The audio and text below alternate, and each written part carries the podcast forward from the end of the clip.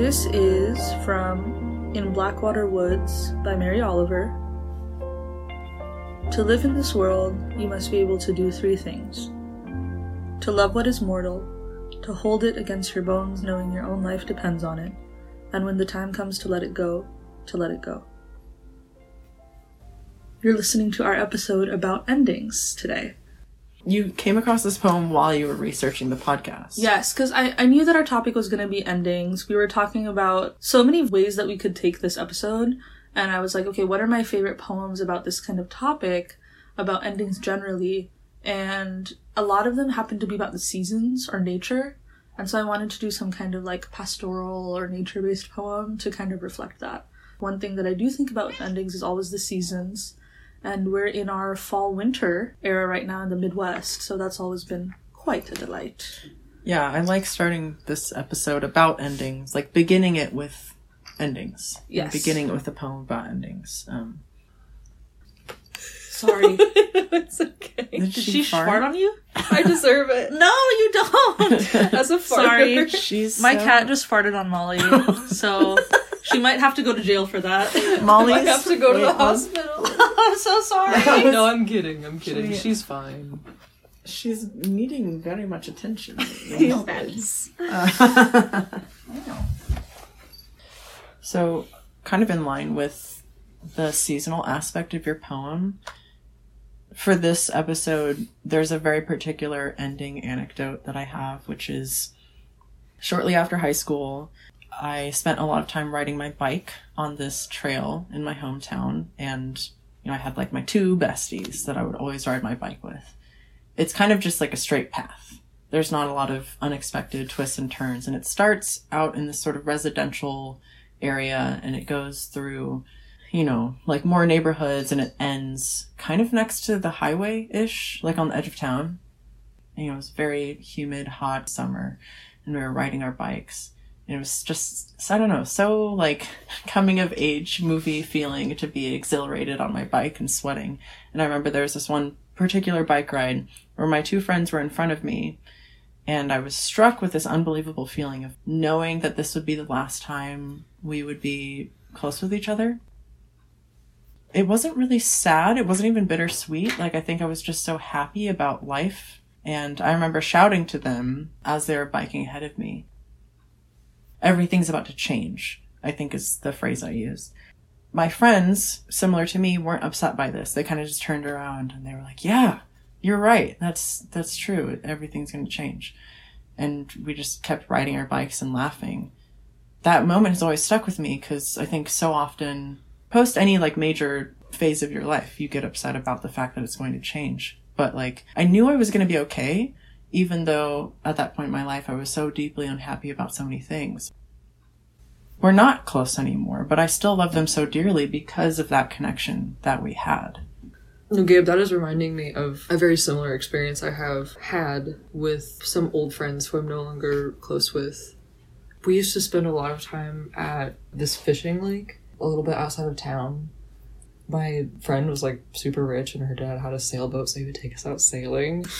um, and we had fun on the lake. Like it was gruely high school fun. We would just like go and lay in the sun and we'd sneak out there too and like drink and get really rowdy. And that was all throughout high school. But then once we went to college, you know, we stayed friends, but we could feel each other growing apart. And we went out there together after a huge rainstorm at the end of the summer, so it was really muggy. And the lake was flooded.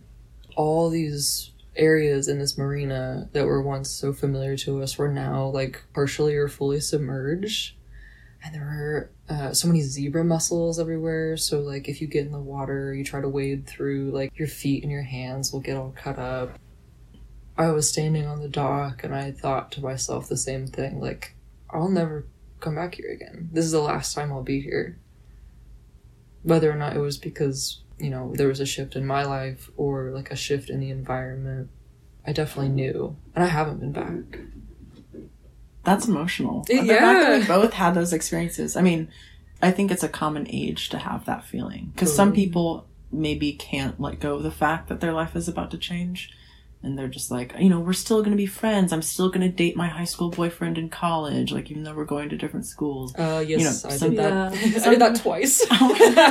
You're crazy. but yeah, I think I would imagine that most people have those experiences of coming to terms with the fact that your life is going to change. Mhm. And it's usually such a private moment, like we Mhm. both Yeah. described it. It's very internal. Because I remember having like a similar. I suppose like this is less chill, so it was more of like a freak out where um, college was ending, and I was very grateful to have had like a nice undergrad experience. I think I had a blast in college, and I was just so certain. I was like, you know, if you don't peak in high school, you're definitely going to peak in college. So it's ending now, and it's like so over for me. I'm going to go to medical school and become fuddy duddy. Nothing is ever going to be fun again. All of these thoughts were kind of like miring in my mind and and bogging me down and everything. And yet, when the time finally came, and this wasn't like a concrete moment or anything, I just remember at one point I had acclimated to med school and I woke up and I was like, wow, my life is still very, very fun. That ending was almost so slow as to not have even disrupted my peace or my equilibrium. Even though in the moment I was like, this impending doom that's coming Mm. is going to come and blow up my life and ruin everything. But in reality, it was like this quick ripple, disruptive, but still gentle enough that I was able to just adjust and move on. Or maybe it wasn't a gentle ripple. Maybe you just like Maybe I rode the handled that shit. Yeah. Yeah, maybe you actually just handled that, Yeah, that could be it. and you're still so much fun. yeah, I can't imagine you being fuddy duddy. Yeah. also, I love that word. I love that word. Well, I just, I was like so certain. I was like, I'm gonna fall off. And I express this to my friends all the time. I'm like, I'm gonna flop. I'm about to fall off. I'm in my flop era.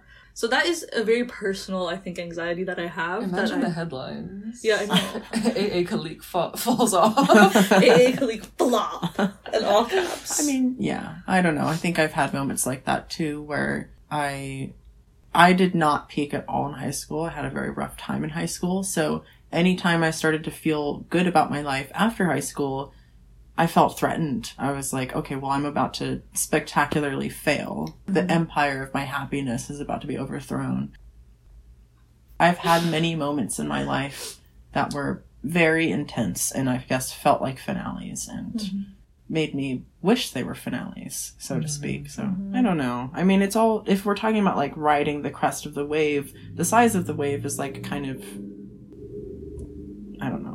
It's all relative, right? right, Yeah. right. Like it, what constitutes an ending. it also depends, I think, at like what stage of your life you're at and what tools you have.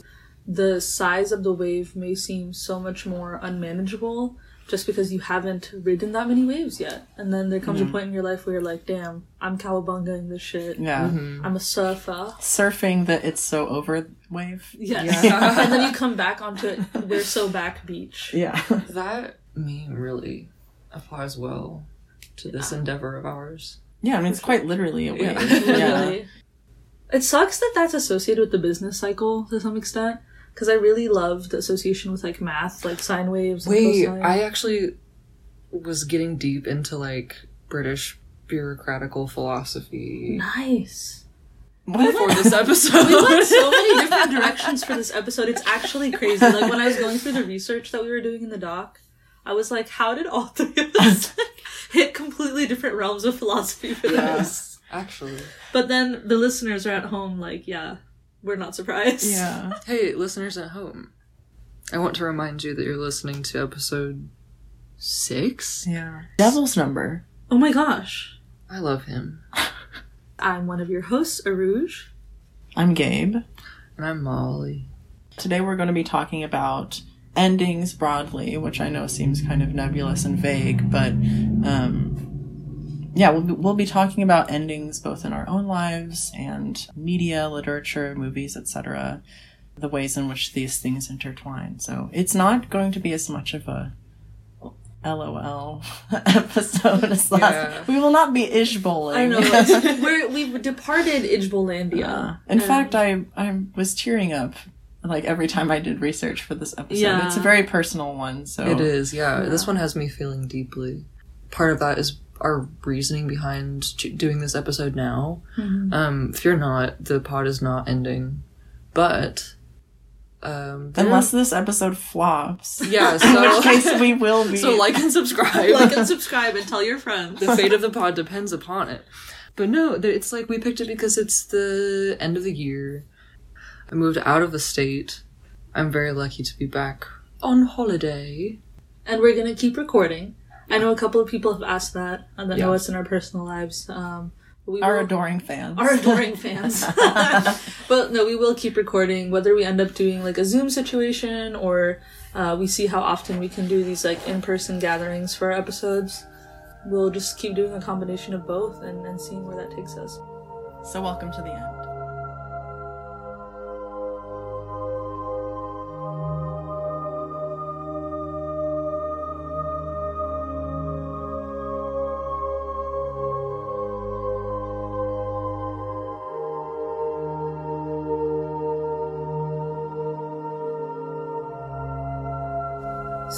At the beginning of the end, let's talk a little bit about why we chose this episode and why we care about endings, you know, at all.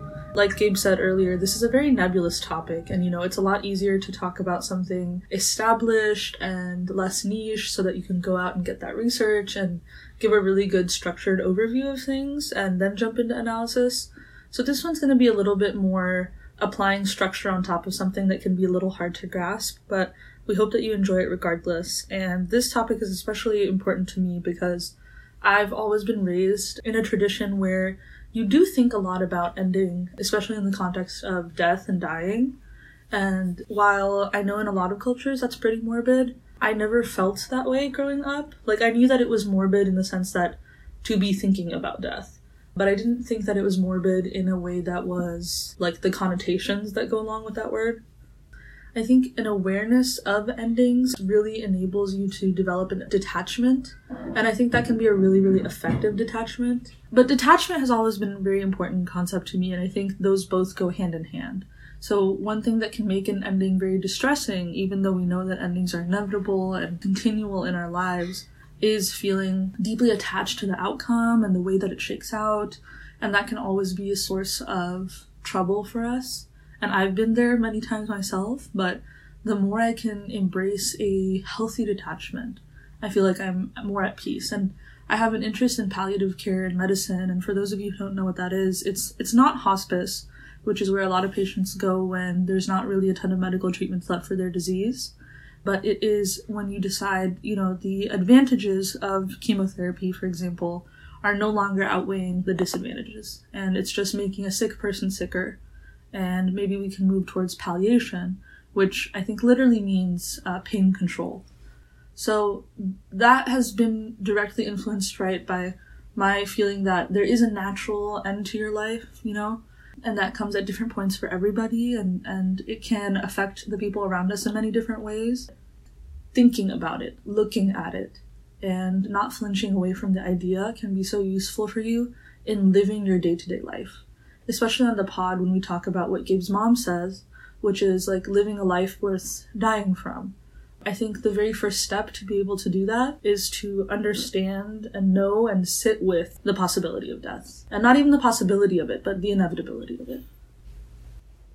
It's kind of hard to talk about endings without talking about death, and I'm going to get more into that later.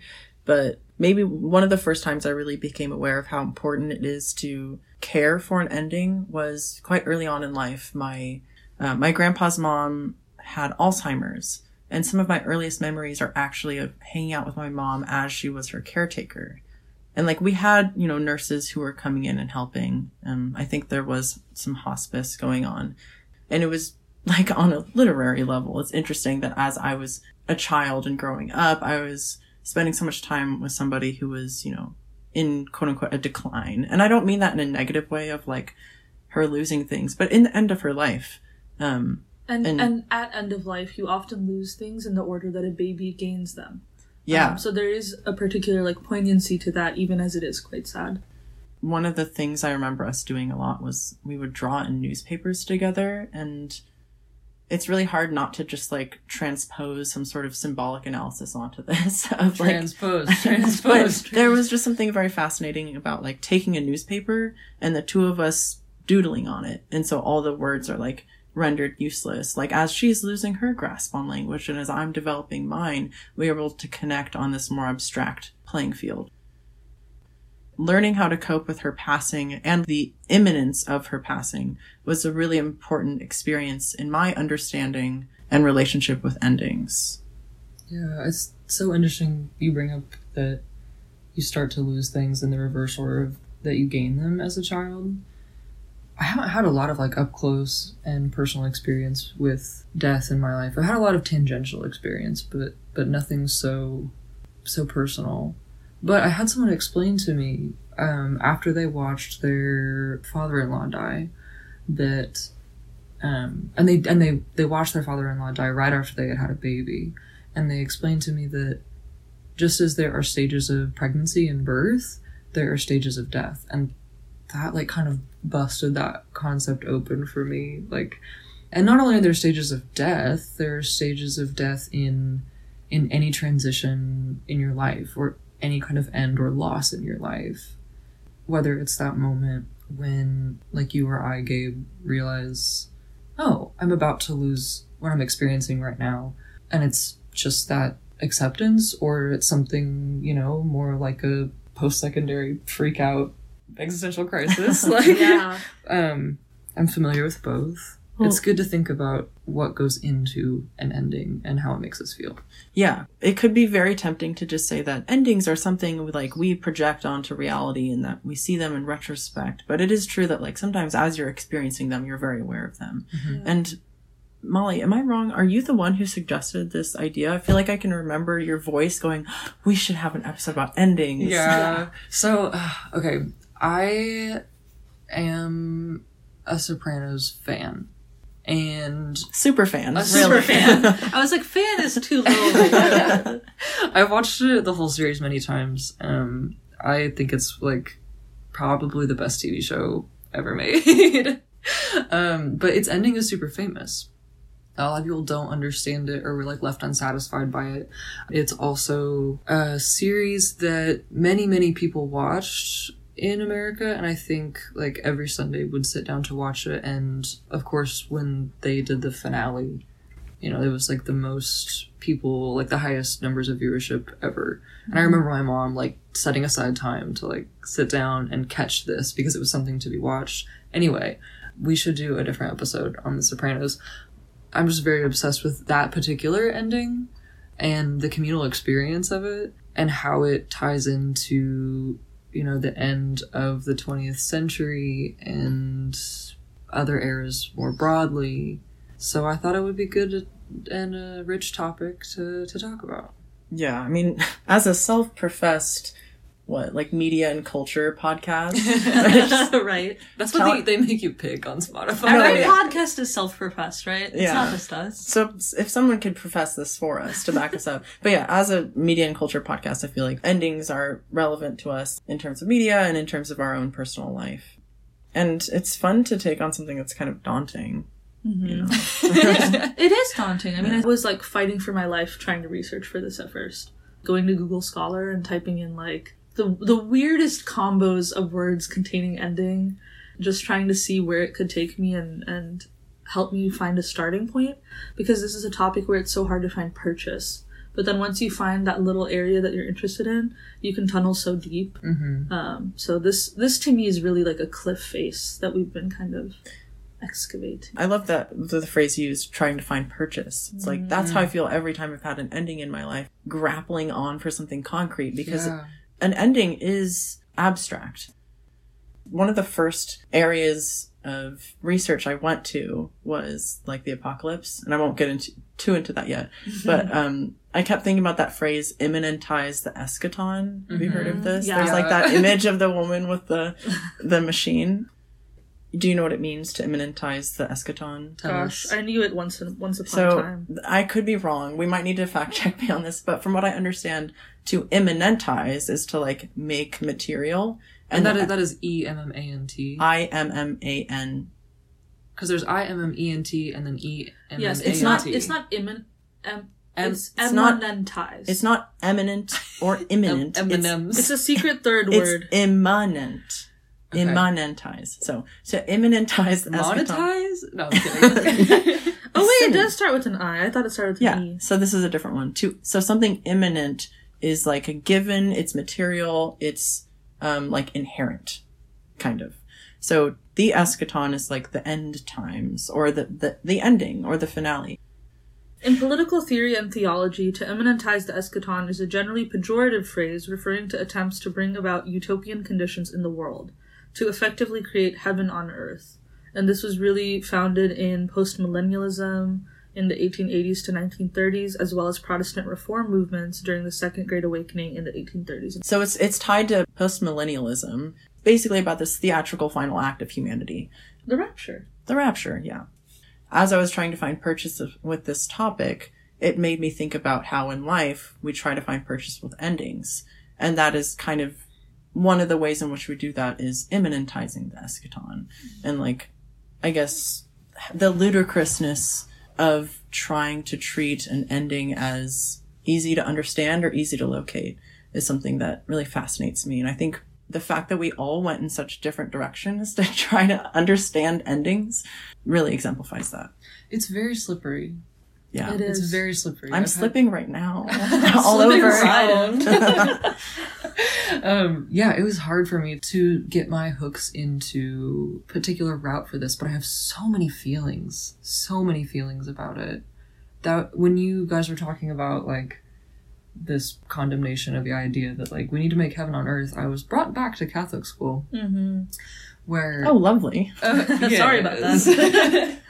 well, they taught us this really disturbing song, and it was like the lyrics were "Stay awake, be ready, for you do not know the hour that the Lord is coming." But it was like they gave us like little snaps to do with it, so it was like "Stay awake, be ready, for you do not know the hour of the Lord." it was like so Something it's like- about Catholics snapping doesn't seem right to me. Yeah, right? It was- they it should be clapping. Why are they not wailing and stomping?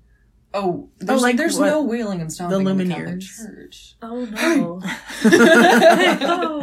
Wait, like, um, what were we talking about? Oh yeah, the end times. yes, the end times. So like, yeah, that particular slogan that was drilled into my head through the magical pneumatic power of song and snapping. that sticks out for me as something that formed my need for readiness because something was coming imminently. An end was coming imminently Yeah. where I would be judged. So obviously we're venturing into the territory of the abstract and lofty. To bring things kind of back down to earth before heaven comes to reign upon earth, we're going to focus more on media. We're going to talk a little bit about how endings look in literature and movies, etc. And then we can kind of build our ideas from there. Starting with the dog shit endings. Yes, Yes. the worst ones. Because above all, we are haters. Number one.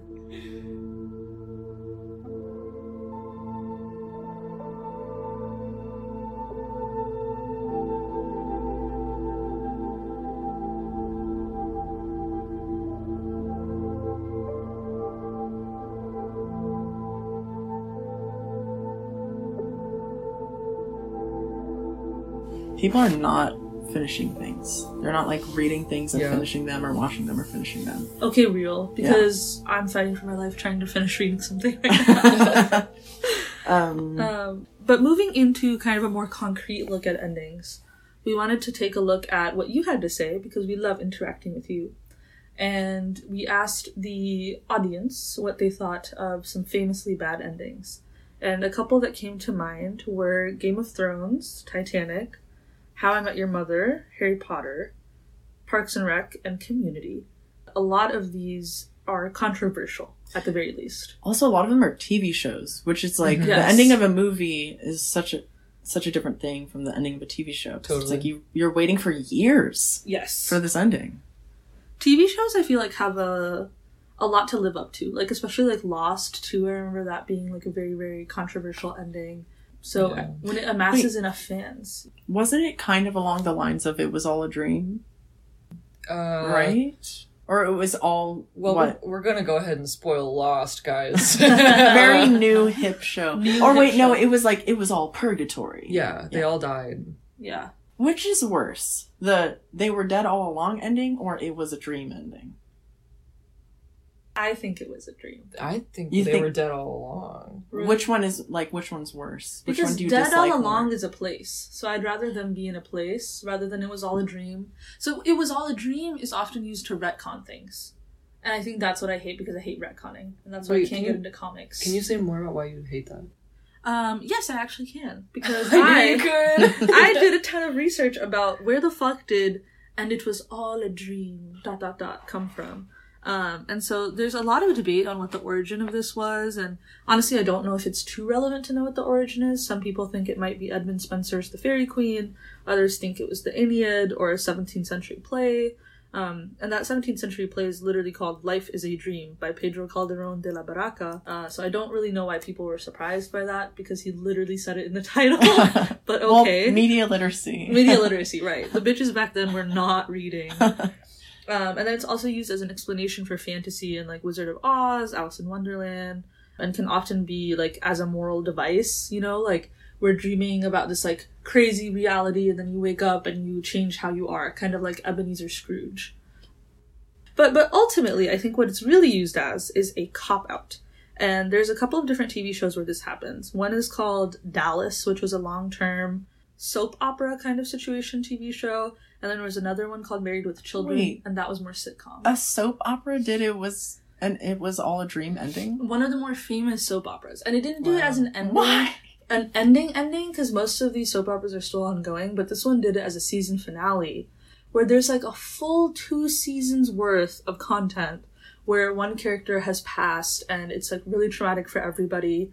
And this girl walks into the bedroom and then into her master suite bathroom or whatever and sees him taking a shower.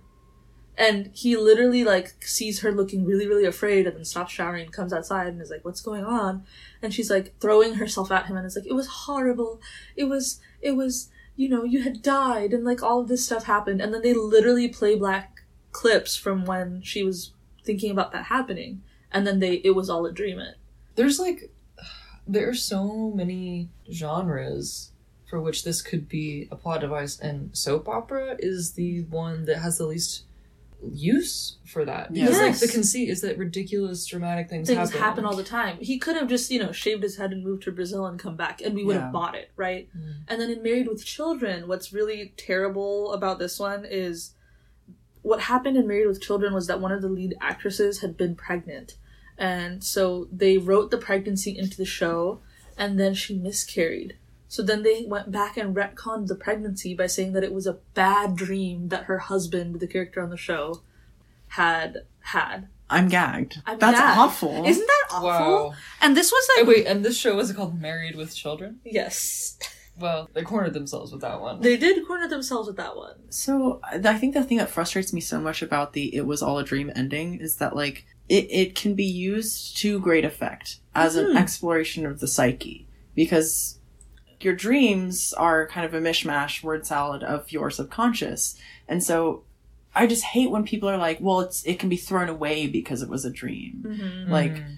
Inception, for example, isn't it was all a dream movie taken to like a I don't know. It's it's an exploration of the it was all a dream trope. Right. Mm. And, And- The Lathe of Heaven is a short story version of It Was All Yeah. a Dream that's done very Yeah, excellently. much better than Inception. It's not like I think that's an example of a movie that's like not interested in psychological depth, but is using that trope, Mhm. albeit in a different direction. And it's just like, well, what is the point of the ending if it was all a dream? Well, okay, so it is very frustrating to have the rug pulled out from under you in that way. Like to say that none of it was real or material, none of it happened, it was just something that was happening um, subconsciously or unconsciously in this character's mind. But like you said, like I, it can be used to like great effect. Like I'm thinking of the the trope of the dream ballet, which is something that happens primarily in musical theater, but it can happen, you know, in any media, where at some point the characters just start doing like a wordless dance, probably some kind of like balletic expressive thing to like clarify themes or um, introduce symbolism. It comes from the Rodgers and Hammerstein, Oklahoma where in the first Oh. act they have like an 18 minute no singing dream ballet that sort of like capitulates parts of the story or different themes. And I love that. I love a dream ballet. But I think the real reason why I prefer It Was All a Dream to They Were Dead the Whole Time is because they were dead the whole time. There were never any stakes. And if and if something was a dream the whole time, like you still are allowed to be attached to that character and all of their like potential futures now armed with this psychological exploration that they've just undergone. But that depends on how you view death, though, right? I guess that's maybe why I don't Yeah. think about it as like, damn it, so none of this mattered at all. Like, I guess I suppose, like, especially considering Lost, for example, as like a sort of purgatory state, that's just another plane of existence that they're living in. So to me, I would. Wait. A plane? a plane. Oh, wait. Ah! okay, I see what you're saying. So it's Yeah. just like if you view death as an end, then they were dead the whole time is Mhm. unsatisfying. But if you, view death as a type of life, which is how I view it, then it would just be like another place where all these things are happening. Well, I think me, of maybe the- that's how I think of it. Like death's a place. To me. For me, the selfish and lazy viewer, Yeah. I just I want them to continue living. In, that's what everybody in calls the you, story. Molly. Molly, selfish and lazy viewer. That's my middle name. yeah.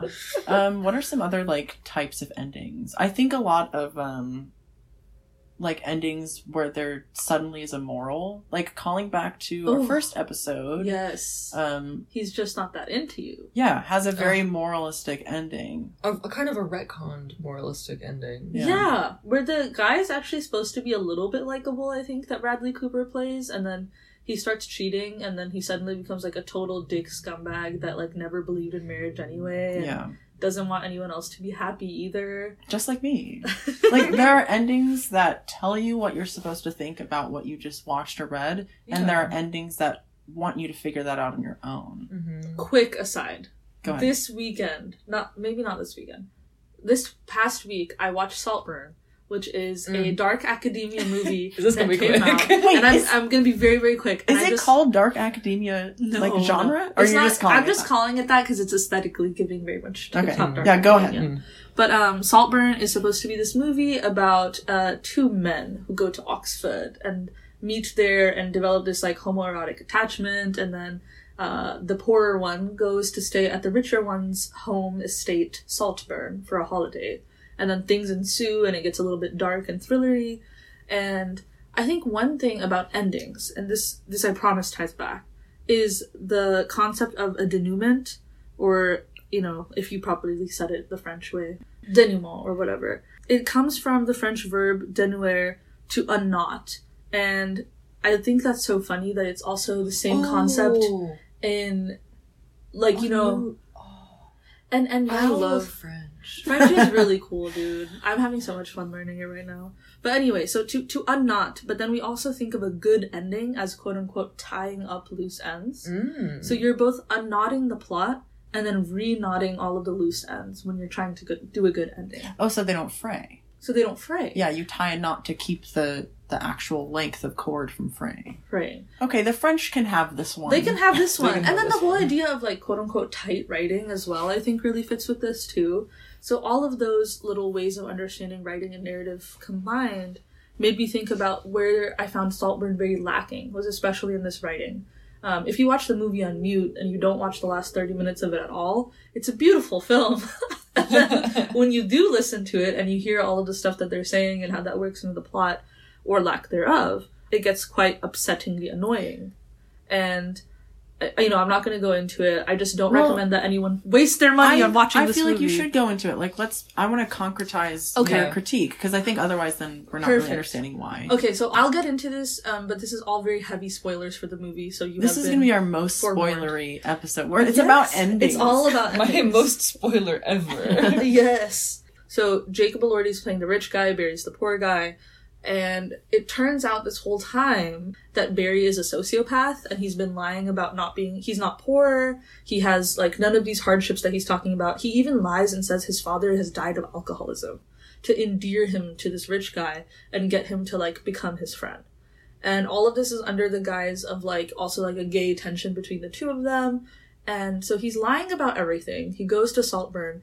And then there's like another layer of, and he was a sociopath all along because it turns out he doesn't even care about the guy. He just wanted the estate of Saltburn to himself.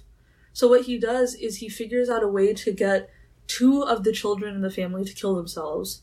He waits out the father's passing, and then he makes himself like ingratiates himself with the mother and ultimately becomes her caretaker and basically pulls her off of life support when she starts getting ill so that he can in the end literally i shit you not dance naked in the halls of the saltburn estate to murder on the dance floor I mean, regardless of like of whether the character turns out to be evil or not, I hate when at the end of a movie or a story that it's revealed that a character had planned the entirety of the narrative yeah the entire time because I think that's just so lazy. Like explaining away coincidence is one of the most unmagical things you could do. i like it when it's done well like an atonement it, I think of um, the Handmaiden is a great example of it Yes. working well Yes. because that is like it does it to you multiple times. Yeah. Yeah. Oh my god, the handmaiden really left me at the edge of my seat with it. So there's there's ways to do this all well. There's way to do the denouement well as well. But just to be so let down by Saltburn was really really annoying because I had had such high hopes for this movie. Well, and this was a very hyped movie. Like, Yes. and I, I I heard a lot of people talking about how they walked away from it like gagged, basically. And I mhm. think that is not a good substitute for an ending. It's not. You don't want to be assuming that your viewers are lazy and then be lazy in your writing. A smart film is going to get people to keep thinking about it and talking about it, and niche indie movie theaters will have screenings of it every few years or so, and it will live on in that way and become a classic. to be so insufferable to make a good movie is like being good at making love. Yes. Oh, I'm terrible at both. So that's Write this No, down. but it's like, but it's like, it's I don't know. You have to like respect your audience, and like if you're gonna leave them gagged, um, that's not very gentle. That's not very like tender. that's not very tender. Not even necessarily tender. You know, like it's not very um nuanced. Like it's not very subtle. You're not taking them on a journey. You're just kind of sucker punching them and then being like, "Wow, wasn't that crazy?" To continue trite metaphors. Not that that one was trite. No, it is. but um it's like a good meal you know like there's there's a good old fashioned jar marinara sauce and regular pasta and then there's a beautiful delicious pasta where you're like damn i can taste notes of lemon zest in this And Yeah. there's also like the pasta with the gold flakes on top. It's like it's not better just because it has gold flakes on top. exactly I think you're identifying like is the is the ending a gimmick or Mm. is it filling? oh yeah Is this fulfilling? movie was a complete fucking gimmick and uh, Get his friend of- ass. yeah friend of the pod and bestie amu could back me up on this so you have a non-pod voice letting you know Yeah. as well that this is a fucking gimmick Molly, Yeah. you saw a movie recently Yeah, that also had an ending. and also had a Jacob Elordi in it. yes Um, This yeah. bitch is everywhere. I love this bitch is everywhere. Yes, he's really good at being like a creepy dude who has like homoerotic tension with the other men in the media. But I watched Priscilla, the Sofia Coppola movie about Priscilla Presley that was based on the uh, autobiography that Priscilla Presley wrote. I was very curious about this movie. I read a lot of Letterboxd reviews and I read the half star reviews and I read the five star reviews. But then, you know, I came into it with like, well, any sort of maligned woman narrative is going to have polarized reactions. So Women are very polarizing. women are That's so true. polarizing. I hate refer them for to our previous episodes. But yeah, I ended up liking the movie. I love Sofia Coppola's ability to make me feel so much like a teenage girl again. And it had me remembering like what it is to be young and not really receive any male attention and then all of a sudden be receiving the male attention that you covet in your wildest fantasies and then like your life stops. um but the ending of this two and a half is it two and a half hours? I think it's like kind of a, I don't know. I wasn't there. yeah. You didn't. And I missed it because I slept in. I'll, That's I'll check it for you. yeah. It's one hour fifty minutes. Okay, so at the end of this one hour and 15 minute movie that didn't really feel like that to me, um, you know, Priscilla has has aged the span of 14 to I think like 28 or something like that. And she's built this entire life with this crazy, like, pill popping rock star in this vibed out mansion. This little indie musician known as Elvis. Yes. He's pretty underground. Yeah, I haven't heard of him. Burger Records. uh, and their relationship continues to deteriorate, and she is losing her sense of self, um, more and more wanting to find that sense of self. And she ends up leaving him with her daughter. And the last scene in the movie is her leaving Graceland. So it's an abrupt ending, yeah. Um, Dolly Parton, I Will Always Love You, is playing as she is driving out of the gates. And I think you see like a really beautiful set of expressions where she's realizing, you know, this is her ending. Like this is the end of this is the end of this phase of her life and she is about to start a new one. She's obviously scared because she hasn't done anything differently since she was a child. Oh, she's only 28. She's only 28. And I don't know, I, I really felt like I was able to identify so much with those facial expressions and like the sentiment behind I will always love you. Like I I'm gonna go, but know that I'll always love you. Like I'll always hold this part of my life so dear. But I am moving on.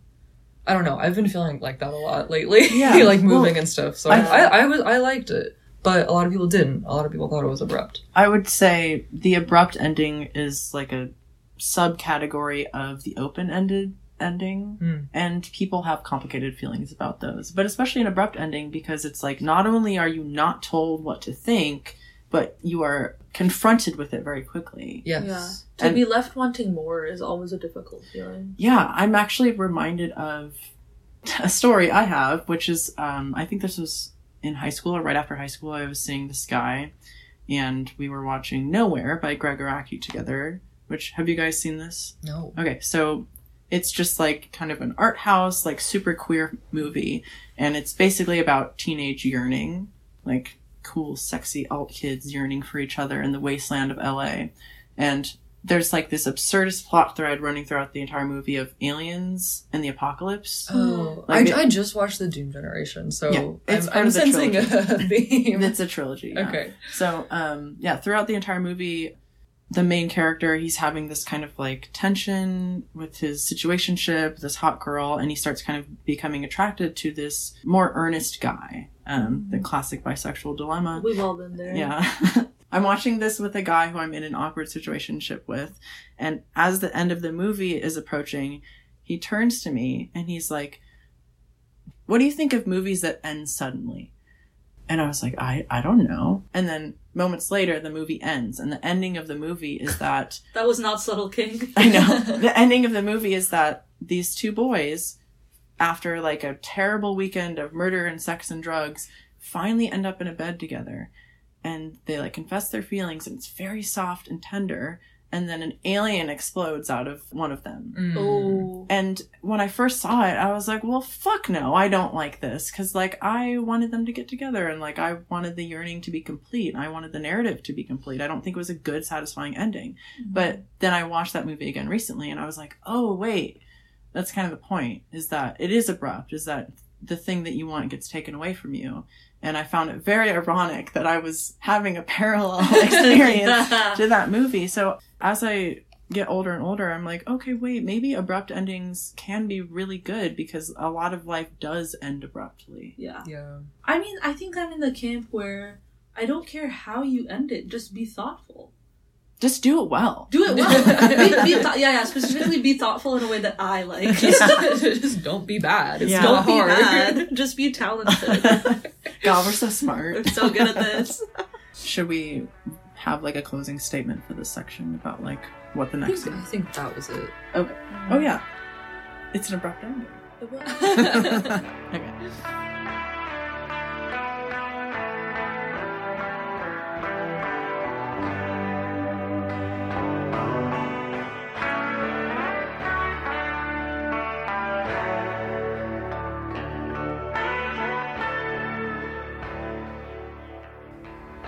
Talk a little bit about what makes an ending good or bad. This is your arts and culture podcast. We're here to provide you a little bit of literary theory and so to start off, we're going to talk about Walter Benjamin's The Storyteller. Yeah, so I read this essay in preparation for this episode. I'm going to do my best to give a synopsis of it. There's some kind of major details from the essay that I think are relevant to our contemporary understanding of endings. And so the first piece of information that you need to understand Benjamin's piece is that he differentiates between modes of stories. So there's storytelling, which usually takes form as an epic. So, um, typically an oral tradition type thing. And then he compares and contrasts that to the novel. And the novel is an individual unit. So it's a self-contained story. And we'll kind of get into that later, like why that complicates endings and even feeds into our anxiety about endings. Benjamin was really concerned that with the advent of the Industrial Revolution, people would become alienated from pre existing rhythms, quote unquote, of daily life, and then all the traditions that kind of came with them. So, to kind of sum up his major points, I'm actually just going to like tell a story. It's not a very good one, it's just an example. Let's say you are a child. Some of us once were. Goo goo gaga. Oh, you're already inhabiting the role. This is excellent. And in this village you're growing up in, everyone kind of has their role that they play in the communal labor. And the children are taken care of by this older woman. And as she takes care of you, she does some sort of fucking, I don't know, textile work. This isn't my expertise. She's like knitting or she's at a loom or something mm-hmm, antiquated. Mm-hmm. And because the task is so familiar to her and it's pleasantly repetitive, she can talk to you while she does it. And so you and all the children gather around and she tells you stories about people who came before you. There's this important communal pillar that is built off of labor, necessary boredom, and collective listening. As you grow older, maybe you tell some of these stories, you get better at things, and you contribute to your own village. And then one day, when that older woman is in her decline and she's close to passing, you go and visit her because she's important to you. As she's on the brink of death, she draws you near and tells you her own story. After she passes, it becomes your responsibility to tell her story. I chose this little narrative because I think it sums up the major points of Benjamin's essay, The Storyteller. The first is that prior to the industrial developments in the modern world, labor was linked to storytelling, and there was a necessary boredom that came with repetitive tasks that allowed us to ruminate on history and life, and particularly lived experience, not in the kind of identity politics way as we think of it today, but like the stories of your people and those who came before you. An important routine of life was to reflect on the collective inherited narratives of your community. Like an oral history. Yes, the epic is an act of looking back. It's not a futurist storytelling mode. The angel of history. Which way is he looking? Yes, exactly. Benjamin was concerned that as we became more industrialized and developed, we would become alienated from this labor. You look at us today and we're not telling stories at work. We're discouraged from communicating. We are preoccupied with tasks that make it impossible to feel satisfied with our own labor or to, you know, connect with the people we work alongside. And there's certainly no kind of intergenerational connections happening there, right? Not only are we shut off from our own labor, but we're shut off from our own death, too. The other major point is that as we become alienated from our own labor, we also become alienated from the labor of death and the labor of dying. One of Benjamin's central arguments throughout all of his work is that death is a necessary part of the routine of human history. Mm-hmm. And so he has this really important quote about death in relationship to storytelling that I wanted to share, which is It is, however, characteristic that not only a man's knowledge or wisdom, but above all his real life, first assumes transmissible form at the moment of his death, just as a sequence of images is set in motion inside a man as his life comes to an end. Suddenly, in his expressions and looks, the unforgettable emerges and imparts to everything that concerned him that authority which even the poorest wretch in dying possesses for the living around him. Hmm. This authority is at the very source of the story. So basically, dying imbues you with a gravitas. Every human's life is important, and therefore their death is important. You know, I think of like classic war movies mm-hmm. where this man is dying on the battlefield and he pulls his brother in arms to him and is like, You have to tell my wife like that I love her, blah blah blah, tell her the story of my life. You become responsible for the stories of those who have come before you. But if we're alienated from death, then And each other. Yeah, you can't tell somebody's story. Their story dies with them. Exactly. The thing I kept thinking about is like, if death is sealed off from culture, we will inevitably develop complexes about endings of narratives. Like, I think when we witness death, we're able to have a more loving and discerning relationship with that which doesn't die. Right? Storytelling and epics are about the eternal. That's what Benjamin calls it, the eternal. If you're keeping up with me, I know it's a lot. If we return to the idea of the novel, the novel is kind of a commodified individualistic object. I mean, the novel is a modern invention. The epic is a more natural form of storytelling, whereas, like you said, the novel is a commodity object.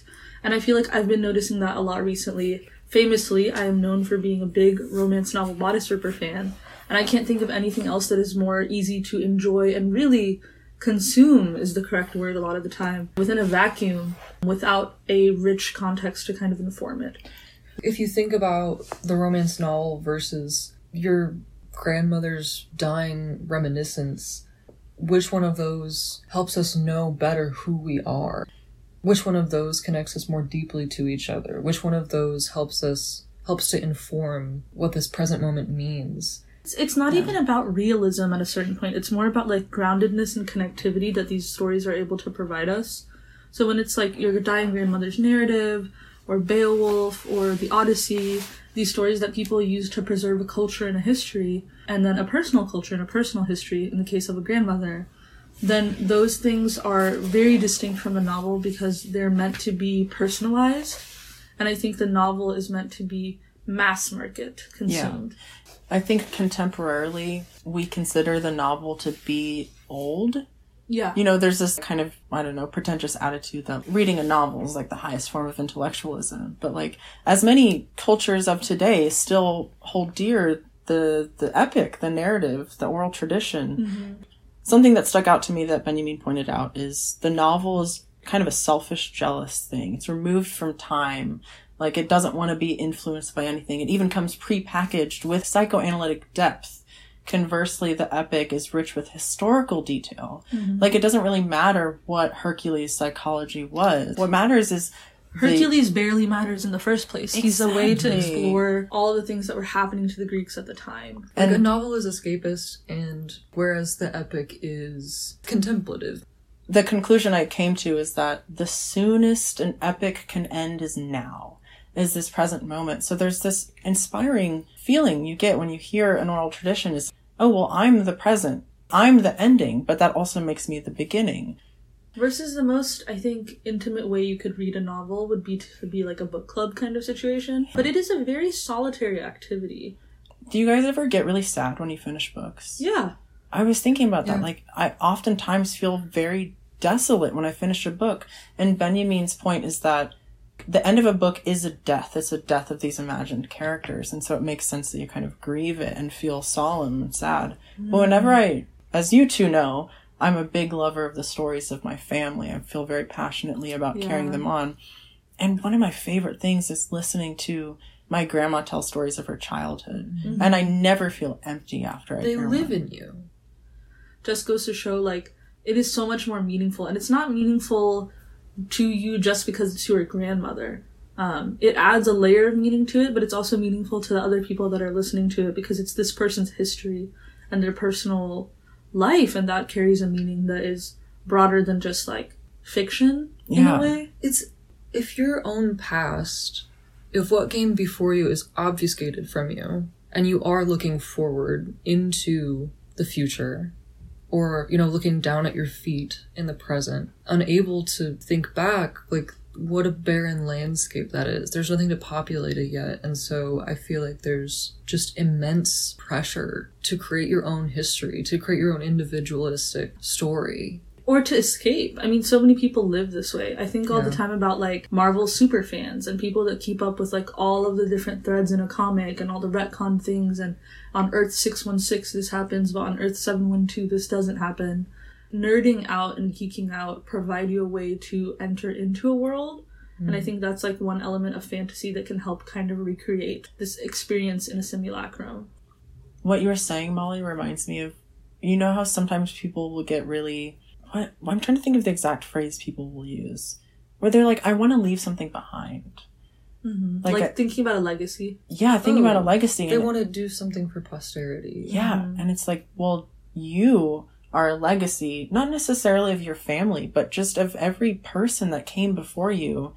Simply by existing, you will help create posterity for others. I don't know if, mm-hmm. if that even makes sense. It makes but- sense. I mean, it, it plays into a anxiety about the ending.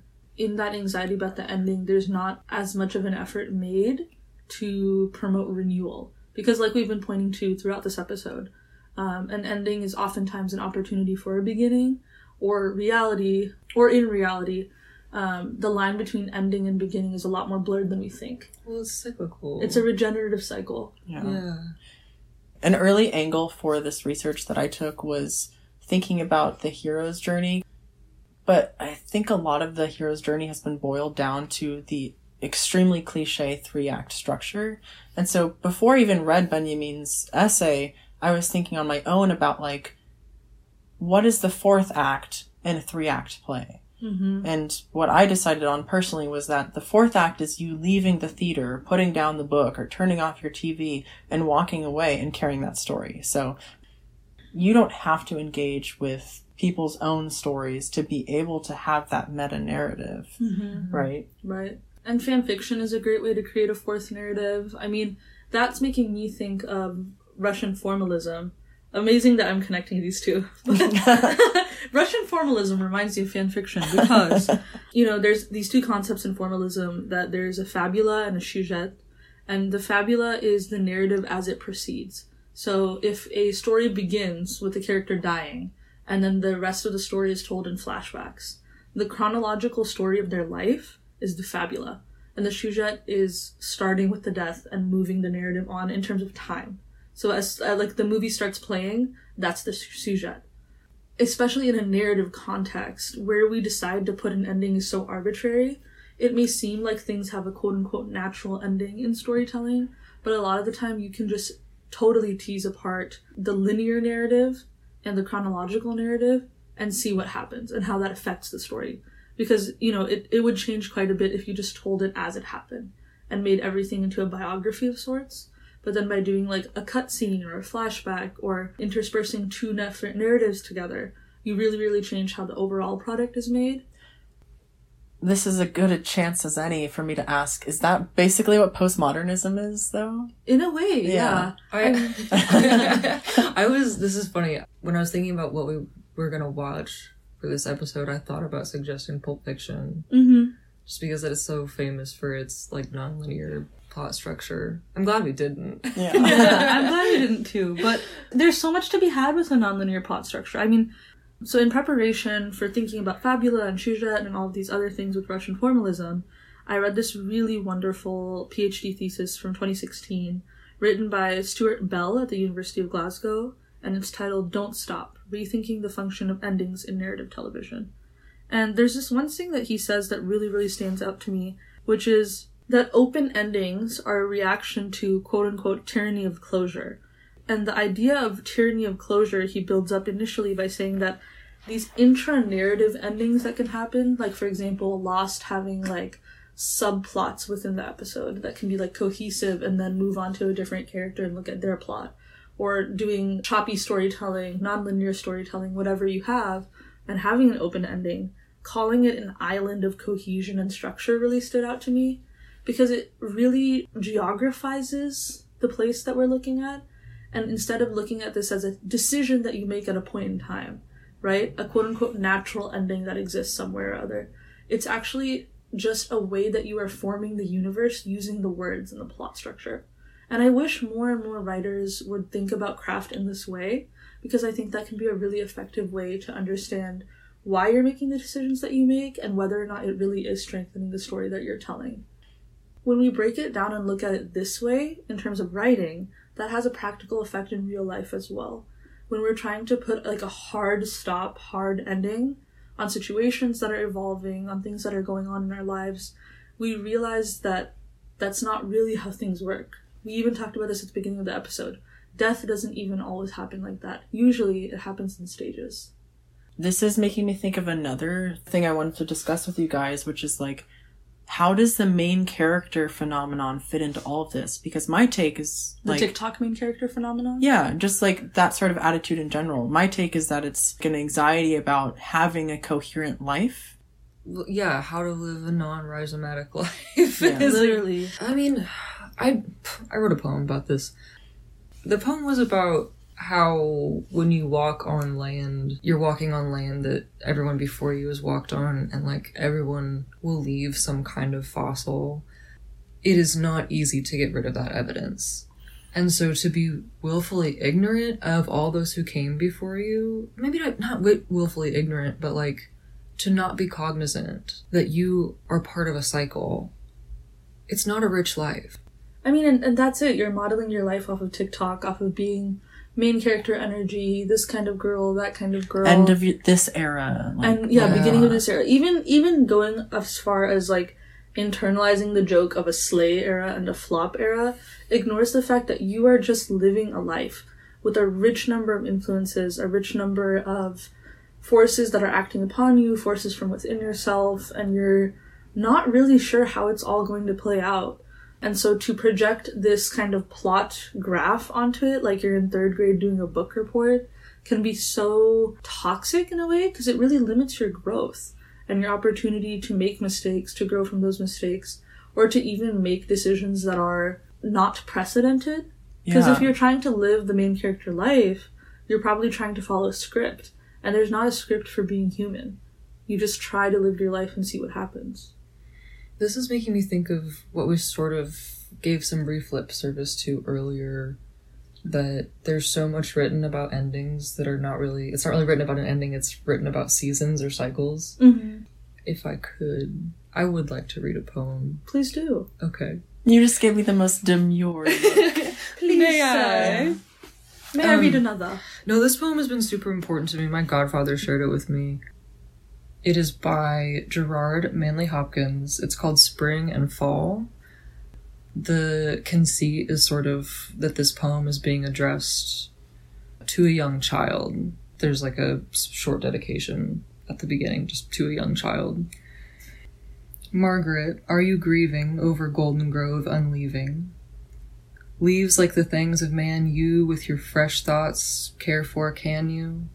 Ah, as the heart grows older, it will come to such sights colder by and by, nor spare a sigh, though worlds of wanwood leaf meal lie, and yet you will weep and know why. Now, no matter, child, the name, sorrow's springs are the same. Nor mouth had, no, nor mind expressed, what heart heard of, ghost guessed. It is the blight man was born for. It is Margaret you mourn for. So I love that poem so, so much. It's like if you're addressing a young child, like they're crying because the leaves are falling. You know why you're weeping. It's because you will fall too. Like you will You decay. Yeah, it's something that you know on a deep level when you're very young and you continue to like carry that melancholy forward through your whole life. We've been talking about anxiety about endings, but I think even beneath that anxiety is the melancholy for the loss of the prior cycle. Yeah. We talk about this when we talk about alienation, and often we're talking around it. But I think one thing that I've always been very insistent about is by confronting the specter that capitalism casts across your life, and by confronting the specter that your impending death casts across your life, you're able to live a richer, fuller life because you are not spending so much energy and so much time veiling yourself from these two realities that are going on around you all the time. And that's not to say that it's easy. It's incredibly hard and it's incredibly demoralizing a lot of the time. But being able to do that at least helps you not have to bullshit yourself constantly. if our anxiety about endings is correlated to our anxiety about death, I just feel like it, there's some hauntological shit going on where, like, mm-hmm. when you're separated from death, you think of death as an absence. Hmm. And then that absence is absent. But death isn't an absence. It is like a richness that fills in the gaps in human history and tradition. It's like it's It's necessary. it's necessary. Like we wouldn't be alive without it. Lately, personally, I've been feeling so much less sure about my life. Like I have less and less advice to give, mm-hmm. and I become more and more confident that the only thing I know is that one day I will die, and that is making me so much happier. Because like I don't need to make sense of anything. Oh my god, I just need to live. Live, just and I know that at the end, like this thing will be here waiting for me. That's the only ending I need to be confident in. Bro, you should read Ram Dass. Okay. no, for sure. Because like, I mean, who for on whose demand are you trying to figure everything out, right? And if it's your demand, you can always fix it. You can always decide I don't want to do this anymore, and I would rather live my life in a different way. And there's so much happiness in choosing to not be ignorant about the things around you, but also choosing to not mire yourself in this constant obsession with making meaning and forcing meaning and finding meaning because the meaning is in the living. There's not really anything you can do other than just live your life. I read a little bit of Frank Kermode's The Sense of an Ending, which is considered kind of a pivotal text in literary analysis. I will be honest, I really just skimmed it and then I read what other people wrote about it, so I'm no expert. But one of the big things I noticed in his writing was this really prescient analysis of the relationship between narrativization and history making.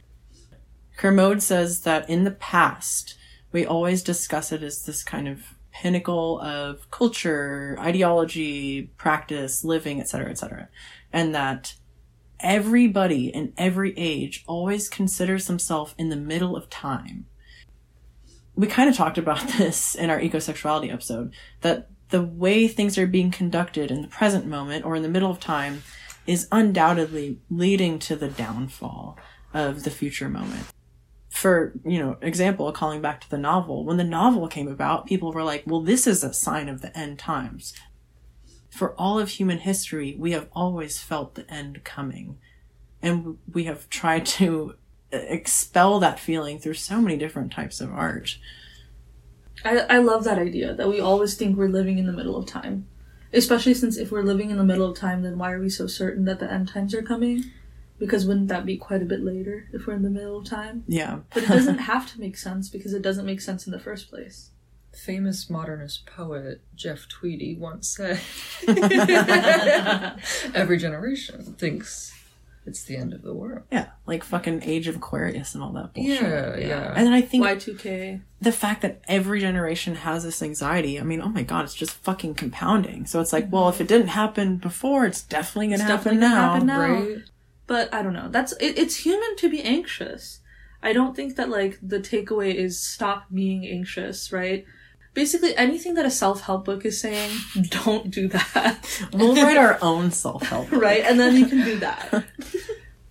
the way to sort of combat that anxiety is to look into the world of things and like try to ground yourself in that find Be meaning here in and that nowhere else. be here now it made me think of something that the poet wallace stevens said so he described human imagination as like kind of a means of survival pitting like the quote unquote the pressure of reality against the human imagination noting it is a peculiarity of the imagination that it is always the end of an era.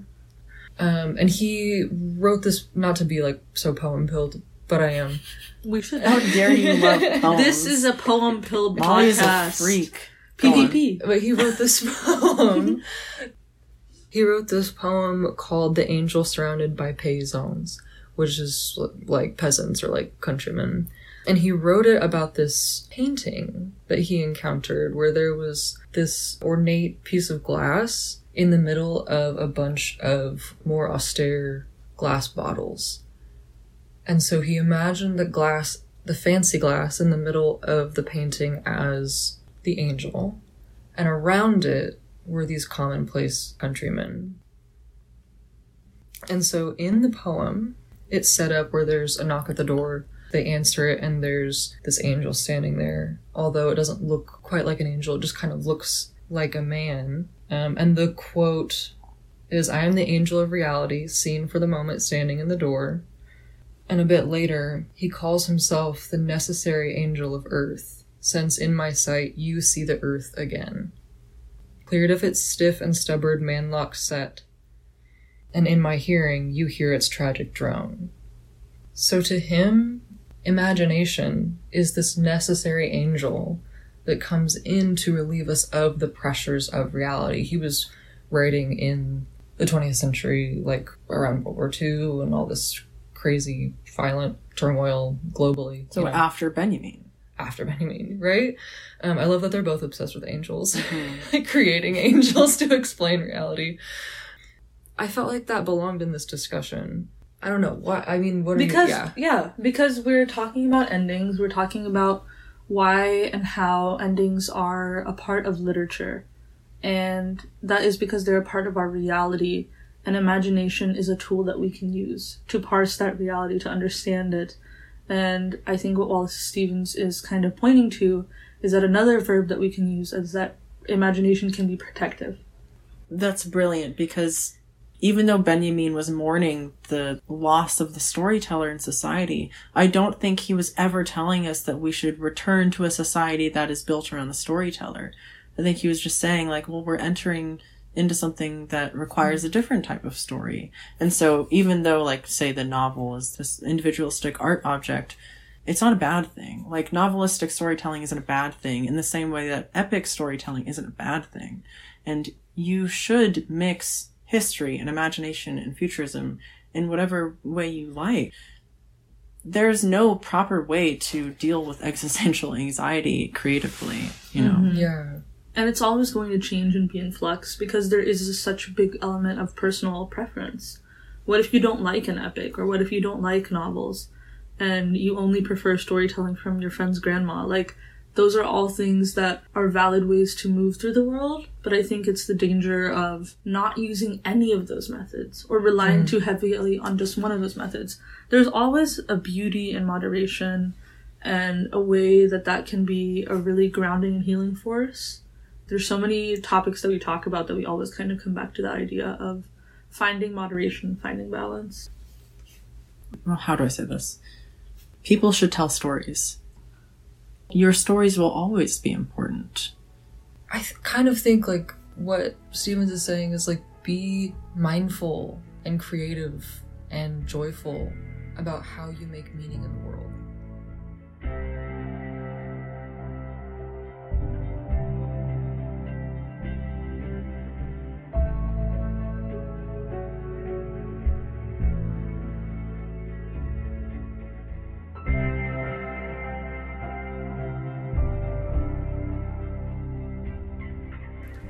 So, one of my favorite stories is a movie by the name of The Last Holiday. I think it's from 2006, directed by Wayne Wang. This is a movie my mom and I have watched together so many times. It's kind of a Christmas movie, to be honest, though it's not really about Christmas. I feel like they kind of gloss over Christmas in the story. Anyway, they're all just wearing coats. Like- Yeah, it's it's called the last holiday, but like or last holiday. I think it's holiday, as in like, like you're going on a holiday. holiday. oh a holiday. You know Yes. that makes sense because it is based off of a 1950 British film, and last holiday is totally something that British people would say. Oh, Lost. damn. You know, I didn't but know it was based on something. to Americanify it. yeah, it stars Queen Latifah. She's playing this really like oh my god, she's just playing this very cute, charming, Demure. demure. She's like a Jane Austen character. Yes, almost. this this movie is so Austen coded, you guys. yeah, There's a Mr. Knightley ass like male character and everything. played by LL Cool J. Yes. Yes. The speed run of the plot is Georgia May works at a department store and she finds out after hitting her head on something and getting an incidental scan that she has a rare kind of brain disease that is going to cause her to have only a few more weeks left to She live. She has Lampington's disease. yes, Yes. fictional. I love Lampington's Yeah. disease. Yes, donate to the Lampington Disease Foundation today. I have a Lampington's disease ribbon magnet on Oh. the bumper of my car. yes. That's how strongly I feel about Lampington's disease. Lampington. She has fake Lampington's disease, um, but she is really, you know, devastated by this, especially since she feels like in a lot of ways her life has hardly begun. She's been eating lean cuisines all the time. She loves to cook, but she only does it for her neighbor's kid. And she doesn't really have a lot to be excited about. So once she finds out this news, she decides to go crazy and live her life. And so she liquidates like a ton of her money and goes on a crazy intense vacation to Prague. And like we talked about, she loves cooking, she loves uh, chef culture and all of that stuff. So she goes to stay at this like beautiful restaurant where chef Wait, what is chef culture? chef culture. Like, yes, chef. Well, Yes, chef. she loves Emeril, and Yeah. then this Yeah. this French chef who's played by Gerard Depardieu, yes, and his name is Chef Didier. Chef Didier. and she has a blast. But then you know, there's a true 2000s rom com background plot that's really funny, where the CEO of the department store is also there at the same time, and he is convinced that Georgia is some kind of op of his that's trying to prevent him from closing a deal. because he lobbying happens in this movie. Yeah. where the what is it? The congressman, the senator The senator. of her town who was supposed to visit her church, but he never showed up, and the owner of her department store franchise are doing some sort of shady dealings at this hotel in Prague, and she's just there to have. Oh, and it's called the Grand Hotel Poop. yeah, Grand Hotel Poop. The poop hotel. Um, yeah, there's also a plot thread in the background where like this guy she's had a crush on forever. She she's interested in him and he's interested in her, and then there's the lobbying going on. But yes, go on. Well, that well, that's really it. Like it's like all comes to a beautiful climax where the guy makes it to the hotel, and you know the lobbying deal ultimately falls through because everyone realizes the owner's a jackass, and then spoiler. The fake disease, Lampington's disease, she also didn't have. It turned out that the CT scanner was faulty, and anybody that went through it would be showing the same brain lesions on their CT scan. Um, so she does have more than three weeks to live. Wait, I okay. I could We also jokingly called it "Everybody Clapped" the movie because there were so many scenes where something would happen and literally everybody would clap. But you want to clap. But you 'cause want she's so charming. Okay, I might be misremembering and attributing like good narrative detail where there is none, but I'm pretty sure at the beginning of the movie there's some comment about how they just got the the machine no, you're right. No, on it's- sale. They said new to us, but we got it used. Yes. Yes. And so it's like the greed of the corporation is what causes her to get this faulty diagnosis. in like the first place. it for a rom-com from 2006, it really definitely handles these socioeconomic clashes. It's intellectual. Yeah. This is an intellectual. Film. There's some like race politics in there that I think are handled fairly well for the time. Yes, yeah. Because there is the class politic, there is also an implied race politic. Yes, it's so deft. Like really, like talk about a movie that delivers on a good ending. You know what I'm saying? Any other movie that wrapped up this neatly would have left me unsatisfied. It would have been mm-hmm. too shallow, but I don't know. It was okay with me because the movie doesn't present itself as anything other than a rom com, Mhm. although it does sneak in these uh, sharp points. Um, but yeah, it, it ends even with like the what is that sort of like the turning of the scrapbook page with people in the what happens after you know the final scene like the bad guy got his comeuppance he got hit by a bus and the doctor who misdiagnosed her quit the medical profession is now in an ashram like Everybody quits their job in this movie. Yes, everybody Which is what their makes it not a girl boss movie. I think that's yeah, Yeah. which I love. I feel like making her a girl boss would have made her really unlikable Yeah. and transformed this into a Hallmark movie. had she been a girl boss. But the fact that she's this woman that's like, "Are you shitting me? Okay, I'm gonna liquidate all my stuff and go on a crazy vacation." because Yeah, she I quits her deserve it." job. Yeah. She Mhm. says at one point, like, you know, oh my god, this quote is so sweet. When she's writing her will, that she's lived her whole life in a box and she doesn't want to spend her passing in one. So she wants to be cremated. And I remember being like so struck by that because that's really heavy stuff to be saying in a rom com, for one.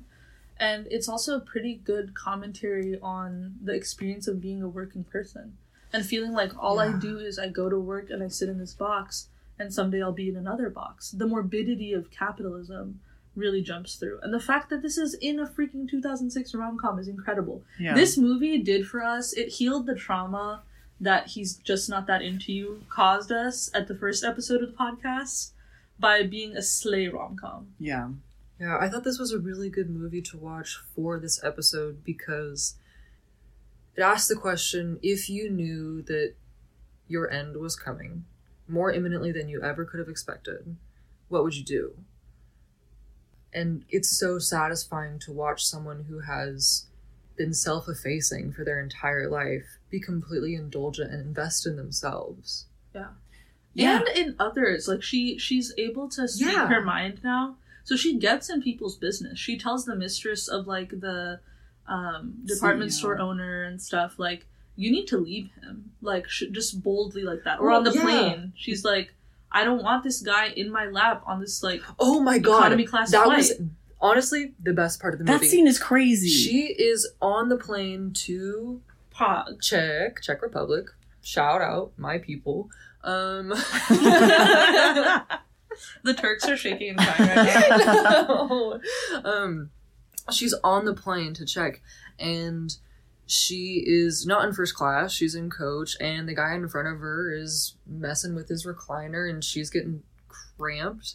And he's complaining about her because her knees are hitting the back of the seat and tattling on the um, steward, and they're coming over and trying to give her the business. And she is like, you know what? No. You know why this is happening?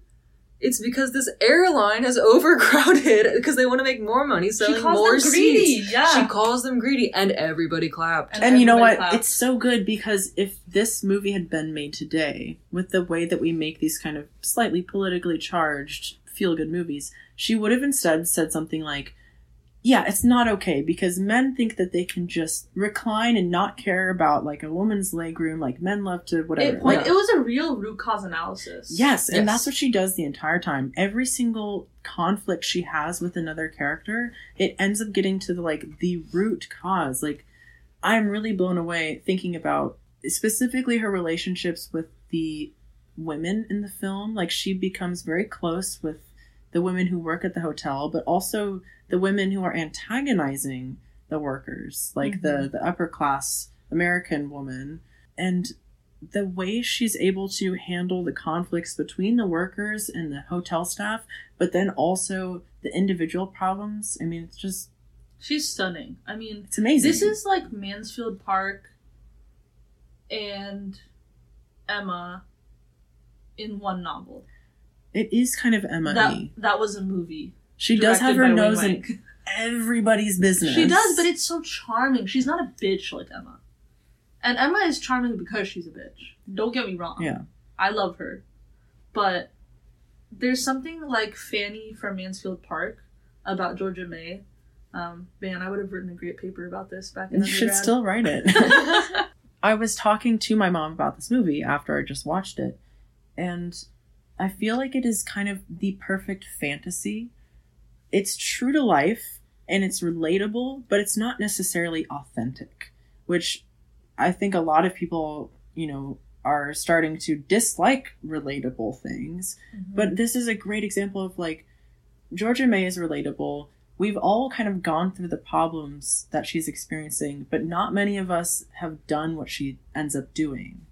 You know, to she live out loud. Yeah. you know how sometimes you will get into an argument and you think of later what you wanted to say? Mhm. This movie very much taps into that fantasy of like, well, I would have said this in that moment. Yeah, I mean, it is.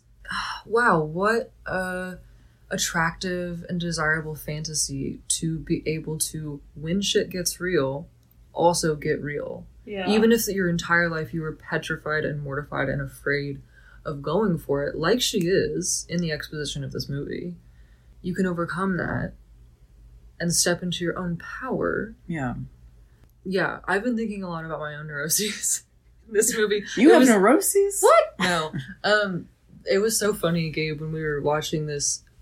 Uh, when she's you know, you know, grinning and kind of softly giggling to herself while she's cooking along with Emeril, and she, then she serves it up to her neighbor's kid, and then she puts her sad ass lean cuisine in the microwave and eats that. And I was like, I said, what?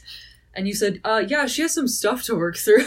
I was like, wait, you got her ass. I have stuff to work through. This has really made me think about um, endings as a deadline. And like I mentioned earlier briefly, like I got into the British bureaucratic work Yes. algorithm formula. Why are we so things. niche? We're so Um, niche. Oh no, I mean What's this episode about? It's Uh, it sounds niche when I say that, but um, I'll just read it to you. It's called Parkinson's law, uh, and it's the observation that like during like in public administration or bureaucracy, work expands and contracts to fill the time allowed. Oh my god. Wig. I need to tell my dad about this. yes. Um. So like, it doesn't matter when your deadline is. You're gonna generate work to meet that deadline, whether or not it's two weeks or two months or two years.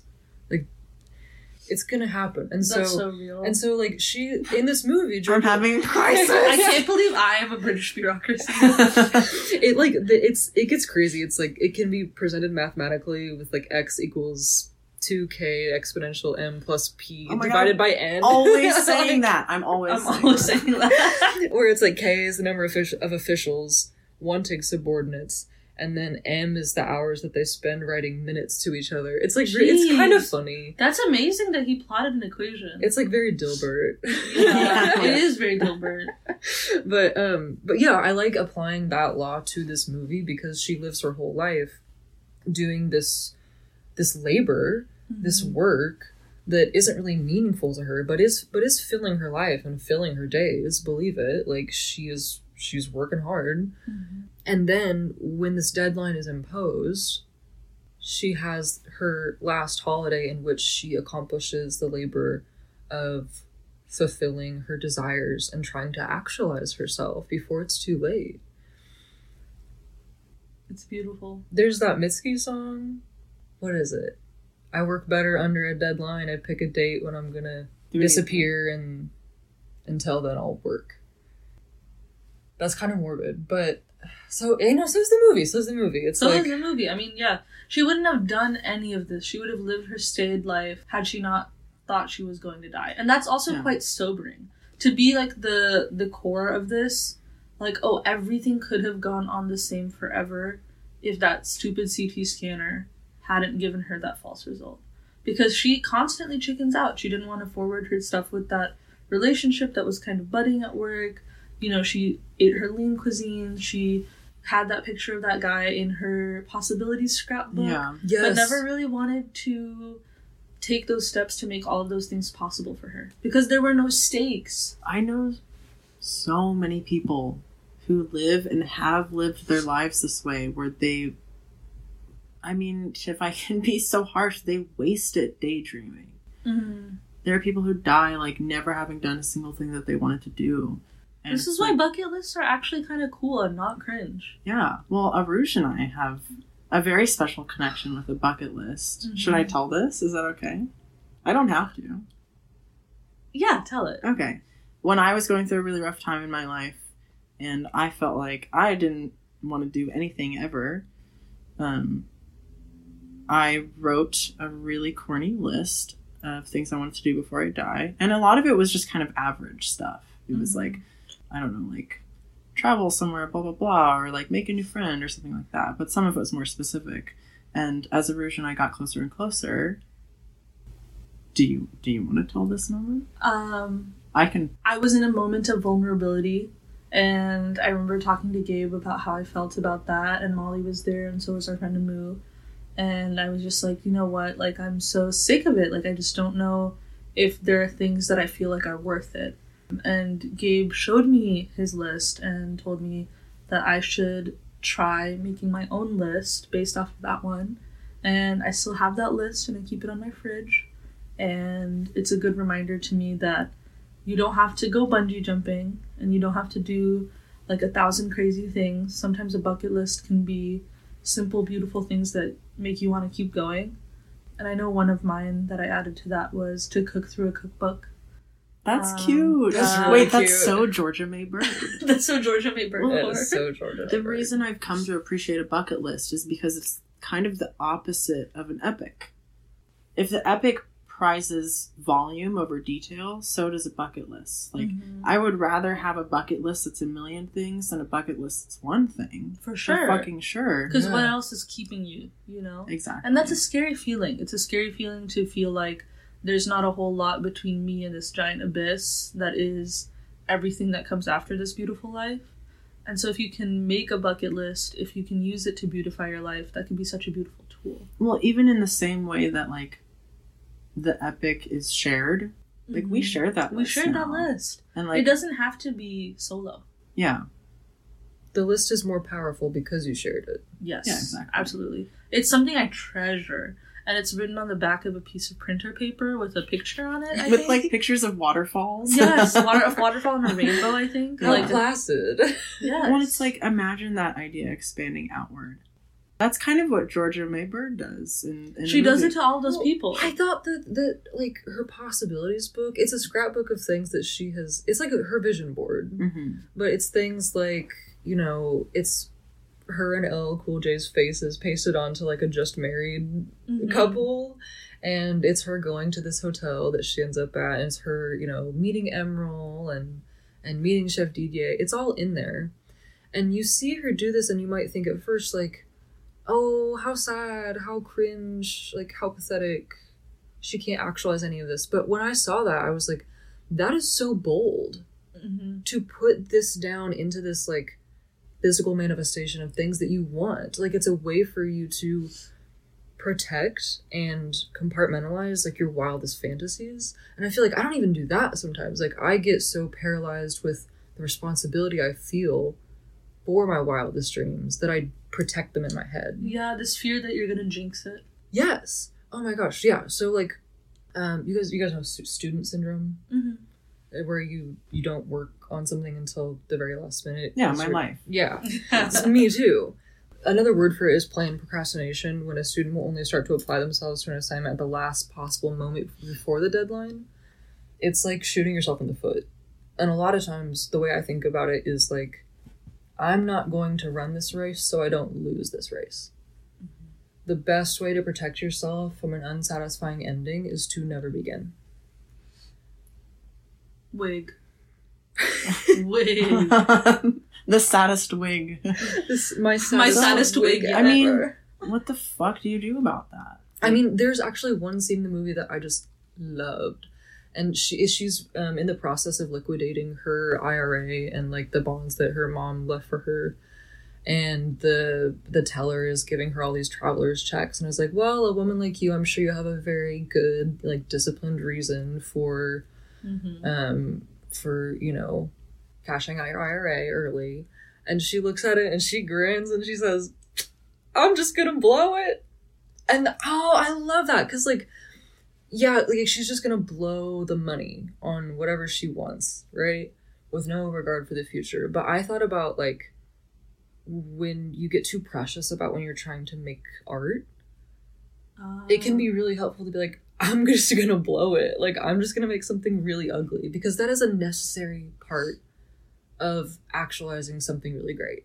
Absolutely. Yeah. Because if you don't try, you know, if you don't try, then you can just sit there in paralysis. Like that's what we've been talking about. Where I think even even Georgia May, it's one step beyond just a vision board and one step beyond um, a solo bucket list. She achieves the shared bucket list vibe or like an actualization because by sitting down and pasting that stuff, I mean, she has the brochure for the hotel. She has like different things that Emeril has done. It's not just like, oh, this is cool and I want to emulate it in other ways. If you have the brochure for a hotel, like you're locked in. That is a goal that you're setting for yourself. So I think that's what I thought was really, really potent in the way that she was approaching things. Is she was like, I know what I want. It was just she needed the catalyst to go after it. Mm-hmm. And I think so many people do know what they want, and whether or not they feel comfortable enough to even write it down or say it out loud, they know and it's in them. And that's something else that's really beautiful about this movie is everybody that she comes into contact with, even the fucking main antagonist of the film, who's so unlikable, Mm-hmm. she inspires them to reevaluate their priorities and think about what it is that they really want. Like Mhm. every single, Every single fucking person. character. And honestly, guys, it doesn't get corny or cringe. Like it's like she is a well written character, and they do a very very good job with this film. This is reminding me of a thing that I started doing this year. I have always just been afraid of doing things that are challenging and this year I decided to make spontaneous decisions about long-term things or Mhm. about permanent things. And I think that speaks to how an anxiety about endings is an anxiety about beginnings is an anxiety about endings. Like if they're really that interconnected, then no wonder so many people just don't do anything at all. Can I Yeah. tell you something really cool about the brain? So, when you make a spontaneous decision about something long term, oftentimes you are using your best reasoning capability because your orbitofrontal cortex is where a lot of these decisions happen, and that is your snap judgment center. And there's a lot of studies that suggest that the best way to go about making a, like a decision is you do your snap judgment, you sleep on it, and then you wake up and the first thing that comes to mind is what you do. And that uses the orbitofrontal cortex. By waiting a little bit of period of time you're able to activate like the slower cognitive pathways in your brain but most of the time those two decisions are the same. Wow. Ah. That just made me feel so much better about all of my decisions that I've made. right and i mean in in your case like in your personal life obviously they've paid off in a lot of ways. And i think there is so much fear in this world and there is so many ways you can let fear rule your life. But when you have so much to be enamored with with everything around you you know it is a really really good time to let go of that fear because things can be so much harder there's there's so many fears that you can't let go of so if there Oh, are yeah. fears that you can let go of let go of them when you're able to Yeah, you're never going to be free of fear or anxiety. Mhm. Like you'll Mhm. never be completely okay with every impending ending. mm-hmm. So there's there's some small ones that you can start to just pare away, like a bonsai tree or pruning. I love that. Um, in addition to calling this movie "And Everybody Clapped," we also called this "Reverse Fleabag" Yes. because she has these very special asides with God throughout this film, Mm-hmm. where she'll be asking like, "Why me?" Or you know, like you're just not gonna make this easy for me, or like you're gonna make my luck run out, or like you're gonna give me luck here at the end, aren't you? She she often like looks up or looks over her shoulder not into the camera and speaks out loud. And everyone can hear her do this. To god. She also at the beginning of the movie is singing in her church choir.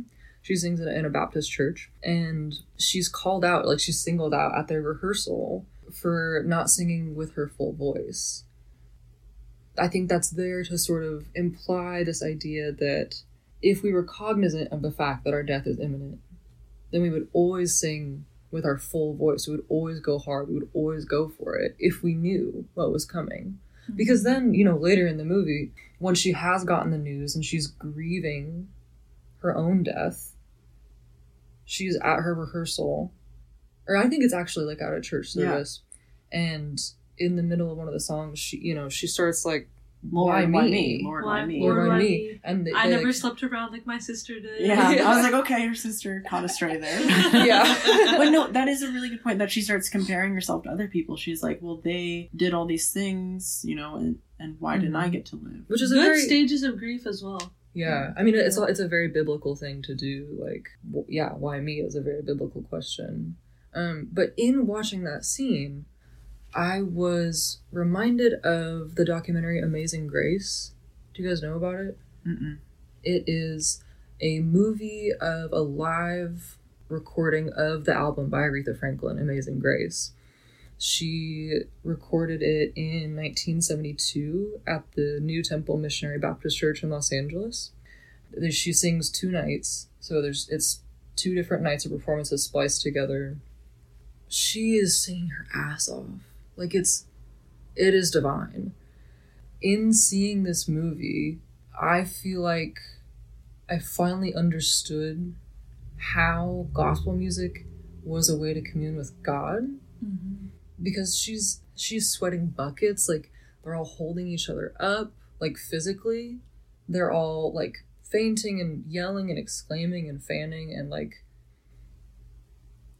it's not necessarily the words that she's singing but it is the way that she's singing them the way she's achieving this perfection this emotion that i kind of realized like in the making of this music, in the making of this art, she's making the meaning of her life and the, the meaning of the lives of those around her in that moment. And I was like, oh, that's God. like? Yeah. that was the, the first time in my adult life that I kind of understood what God might mean practically in my life. If you give meaning to something in your life, you create something that can end. And how glorious is it to have faith in a life that is full of many endings? It just makes me think of like in yoga where they talk about like opening up through or shining through heart center. And I think in gospel singing, that's what something that's always come to mind for me is like to be opening yourself up to Mhm. become a vessel Absolutely. for receiving from God. Um, by like projecting out your voice in a way you're emptying out your emotion and your feeling and channeling it to God and you're receiving back. That's it. Like, she's giving her everything. Yeah. She's exhausting herself. I wrote a poem about this once. Yeah? Yeah, it's uh it was in my senior thesis in undergrad and I titled it the 24/7 divine landline cuz I feel like that's how I conceive of prayer especially where it's like I can just pick up that phone anytime and I know that I will be heard. And I think that's something that's like always been very very special to me is you can talk as much as you want and you know that you will be heard. And you don't necessarily get a verbal response back, but there is the feeling. There's the feeling, the presence, the knowledge, um, what I call in some other poetry the hand at your back. So Yeah, she sings uh, You Will Never Walk Alone. you will never walk alone. What does your godfather have on his um, medallion that you told me? I am always with you. I'm always with you. Do not fear and do not grieve. It's pretty special. Like Yeah. I yeah, there's there's so many different ways to think about the idea of a god. But if you think about it as like the reason for being or the, the meaning of life or the meaning of existence or how we make meaning out of our life and our death, it's so fitting that she's in a gospel choir in this movie. Absolutely. Yeah. Absolutely. It's, and it's such a perfect place to start because it establishes her character right away. It shows how people treat her, how she is used to being treated. And then it is such a big change by the end of the movie. And then to be able to use that as a cathartic place is also really, really special. Mhm. So I don't know. It just, it all comes back to God in the end. Not to sound like my mother. yeah. but yeah, no, I got emotional. I got emotional. I love I love that movie. Everybody should watch it. Yes. Well, both movies, Amazing Grace and The Last Holiday. Yeah. Instead of going to see Saltburn in Instead theaters, of going to see that dangled salt, um, you should watch The Last Holiday. and maybe you should watch Priscilla. It depends on the vibe that you are seeking. Yeah. How coquette are you? Is the question. yes. Do you own a pair of Mary Janes?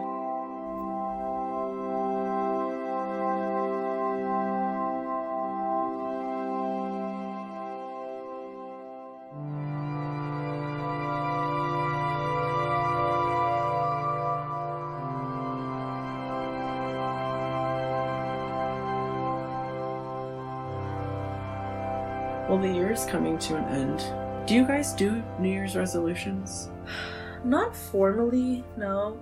I've always really associated them with like asshole people at the gym that are like, God, I can't wait for February because all these resolution people will be gone. Oh, And honestly, yeah, like for me as a child, it always held like a lot of association with weight. So yeah. I'm not really the biggest fan, but I do love the idea of taking the time to give yourself a reset and set goals. I think those are always, always going to be super important. Yeah, I like reserving time for intention setting. Mm-hmm. Did you guys have a resolution this year at all? Oh, like for 2023? Yeah. I don't remember. I was gonna say by the time, like by the time I get to the end of the year, I don't really remember what my resolutions were.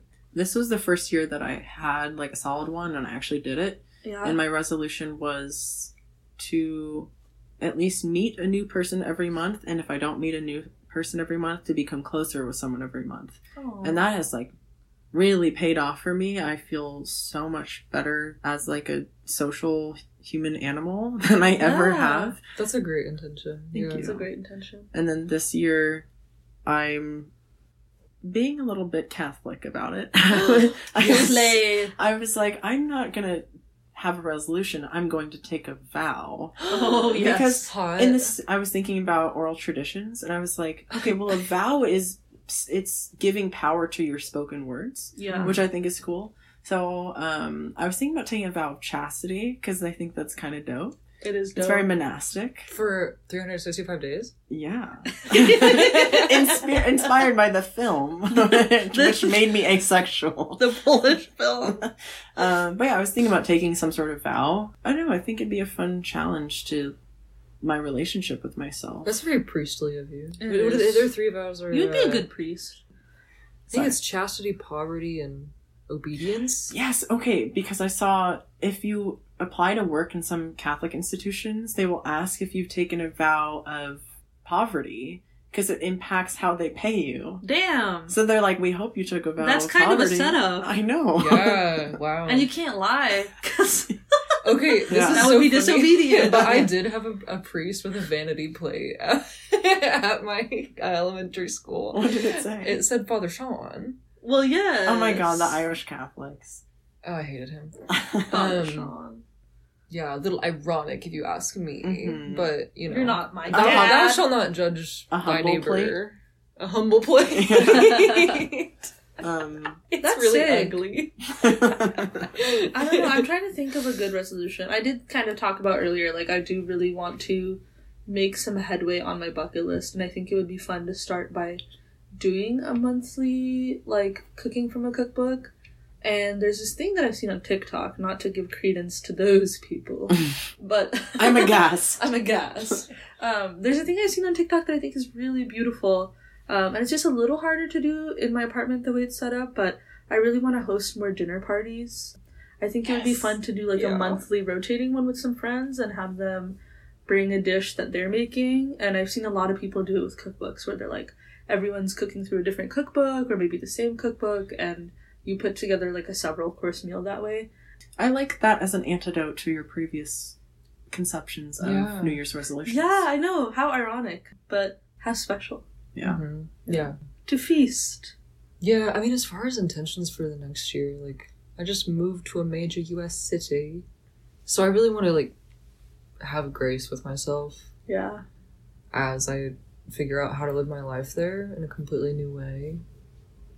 I think that I would like to get more poems published, mm-hmm. and I would like to write one essay. I think that's a completely Ooh, yes. reasonable goal. We'll Yeah. see if it happens. Yeah. A year is a great amount of time for an essay. Yeah. It will. And you don't have a choice. Yeah, I'll can be there on December 31st, 2024. You're gonna have student syndrome when I'm done with you. well, I've already got it, so yeah. I don't know. I also get like, God, I have the weirdest feeling on New Year's every single year. Mhm. Oh, so existential. yeah. Do you guys feel like that about the holiday? I'm not a big fan of New Year's. I don't know. I'm not kissing anybody, so. Same. Well, I- I'm, I'll be taking my vow of chastity, and that includes kissing. No, I'm just kidding. Wait, If anybody... Does a vow of chastity mean that you can't kiss your friends on New Year's? I love kissing as many people as possible. on Only New if it's a Year's. chaste kiss. A chaste kiss. Oh, I love a chaste kiss. I love a chaste kiss. A kiss. chaste kiss is the sauciest. a kind chaste of kiss kiss. with the bestie. I don't think those, you know, it's necessarily chaste, so it's not Oh. breaking the violation. It's not violating your vow of chastity. Oh. I Did you guys feel the tension that just simmered? I don't like New Year's New Year's Yeah. Eve. I don't find it particularly thrilling. I don't really like drinking. It's a Um, white ass holiday. I'll say that. Yeah, I much prefer like a Chinese It's a New Year's. it's a blonde Mm. white ass holiday to be like New Year's Eve. It, no, it's it's like very like get glam and then go freeze your ass off, yeah, yeah. which is such a white thing to do. Mhm. not not a the fan. Nordic people. the Nordic folk. exactly, that's what I meant by it's a blonde ass person thing to do. Yeah, yeah. I I've had some really bad New Years. I'm sorry. It's really bad New Years. New Year's is a holiday. Honestly, yeah. Mollyverse is a holiday for real. I love to make to generate a new fucked up anniversary. May this be the ending of your bad New Year's Yes. celebrations. Thank We've you. broken a few curses this year. Oh yeah. So let's break some more. That's so true. I would love to hear from our listeners if they have any particular resolutions they're making because I'm really competitive, so maybe I could be better at your resolution than Than you you are. are. yeah, that would be a good like way to trick myself into actually following through. If I could beat one of you. Yeah. And if there's anything cool that you guys are up to, like I'm happy to add another resolution to my list. If you want to join my cook along, hit me up and Yeah. we'll do a little pods grand feast. I'll make a chalice. You guys can all drink out of the chalice. A chalice. chalice. Yeah. Oh my god, you're Yeah. So Catholic. yeah, we're getting Catholic in 2024. That's what the pod is doing. That's pod- really the- not what's happening. The actually. pod has always been Catholic. Actually, yeah, we're, We- we- getting Islamic. yeah, Molly and I are reading the Quran. It's so- true. The Quran goes so hard. I mean, Beautiful, beautiful text. talk about I'm always with you. I'm always with you. Yeah, the Quran is really beautiful. There is a verse from the chapter titled Jonah that I was sharing with Molly and Gabe the other day, and it is. Let me find it. Wait, can you pull up your contact photo for me? yes, I yeah. Aru sent this to me, and it was just so well suited to our divine friendship that I made it her profile photo. Mm. Previously, it was the girl on the cover of. My year of rest and relaxation. Talk about a good ending. Ooh, Yeah. good ending. I think it's the friends of Allah shall have no fear, nor shall they grieve. Listen, the friends of Allah shall have no fear, nor shall they grieve. I forgot to listen. That's very. that's very Allah core. Listen, Okay, like, Wait, listen. Listen. Are you listening? wait, so that's speeds. that's Eu- Eunice. Eunice is how you would say in Arabic. Eunice. Eunice. That's also one of my favorite um, old woman names. Oh yeah, Yeah. Eunice. Yeah, I think maybe part of reading the Quran for me is an extension of this year's resolution of getting to know people better because it's a way for me to get closer to you. I love it. I love Um, it. But yeah, please reach out to us at our email. The Navel Gaze Pod at gmail.com Or- or, on Instagram at the Navel Gaze. Thank you. I'll never fucking remember that stuff. That's why I'm here. um, but yeah, I hope you have a lovely rest of your year, gazers. yes, happy 2023. And we hope that you have a beautiful 2024 and we'll keep making podcasts for you in that year. May God bless you and keep you. Peace be with you. What is the thing that they, that little tiny Tim says or whatever at the end of Christmas Carol? Yeah. Everyone. God bless us all, everyone. God bless us all. okay, bye. Bye.